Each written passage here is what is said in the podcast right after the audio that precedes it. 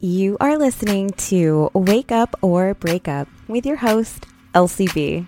I'm so excited you decided to join me today. Are you ready to get started? Let's go.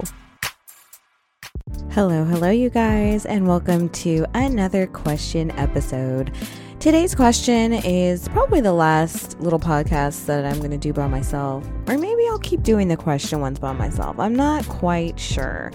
But as you might already know, Joe is going to be jumping on episode number eight, which is our next podcast. And I wanted to ask the question why do we keep lying? And more importantly, when does the lying stop? Because what I have found in this situation with Joe is that we can say we're completely honest and get everything out on the table, but there's always going to be that little bit of doubt in the back of my mind where I am constantly wondering is he telling me the truth or is he still lying? And that's the trick about lying. It's like someone who you love and you trust and you feel like you're open with, they can lie to you about something so insignificant. I mean, or in my case, something super freaking significant, and it totally changes the entire dynamic of the relationship. Like, what can I believe now? I don't get it. Like, I understand why we lie. Like, I know that sometimes it's a defense mechanism. It's something that we do to protect ourselves because we don't want to hurt another person. We don't want to get hurt ourselves. I understand why. It just doesn't make sense because at the end of the day, when the person we're lying to finds out we're lying, shit hits the fan and stuff gets really weird and really freaking awkward. And it's hard to move on from there. It's hard to move past the lies. So, when does it stop? When can we get to a place where it's like, okay, lying isn't necessary anymore? I love you enough to say what I really mean. I love you enough to have the difficult conversations and to tell the truth and to not feel like I have to protect you or that I have to be deceptive in order for us to stay together or in order for me to maintain some crazy ideal of what a good person or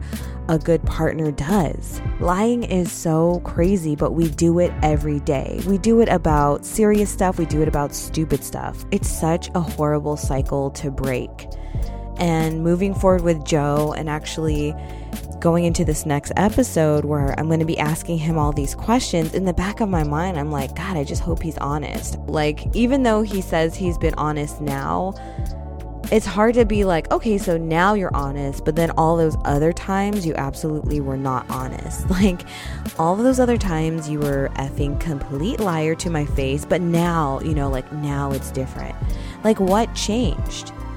Maybe it's fear like fear causes us to lie but does fear also cause us not to lie?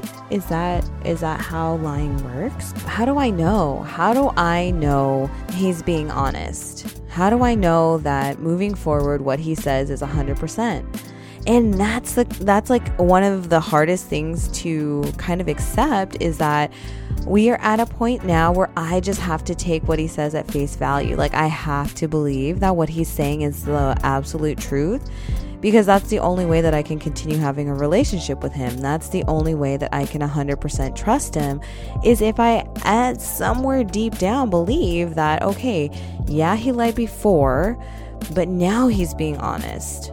Like, now he wants to be a good guy. Now he wants to be the partner that I need, the person that I want to be with. I guess it's a little unfair to ask why someone lies in the first place because it's like, duh, you know, he may not have wanted to hurt me. He might have regretted what he did and he didn't want to ruin what was developing in our relationship. I don't know why people lie, but we do and we have to find a way to deal with it. And I think it starts with us just being honest ourselves. Like, I wasn't completely honest in our relationship. Yeah, I would lie about how I was feeling. And I know you guys can relate to this too. Like, how many times has someone asked you how you're feeling and you're like, fine, I'm okay. But really you're having a terrible ass day.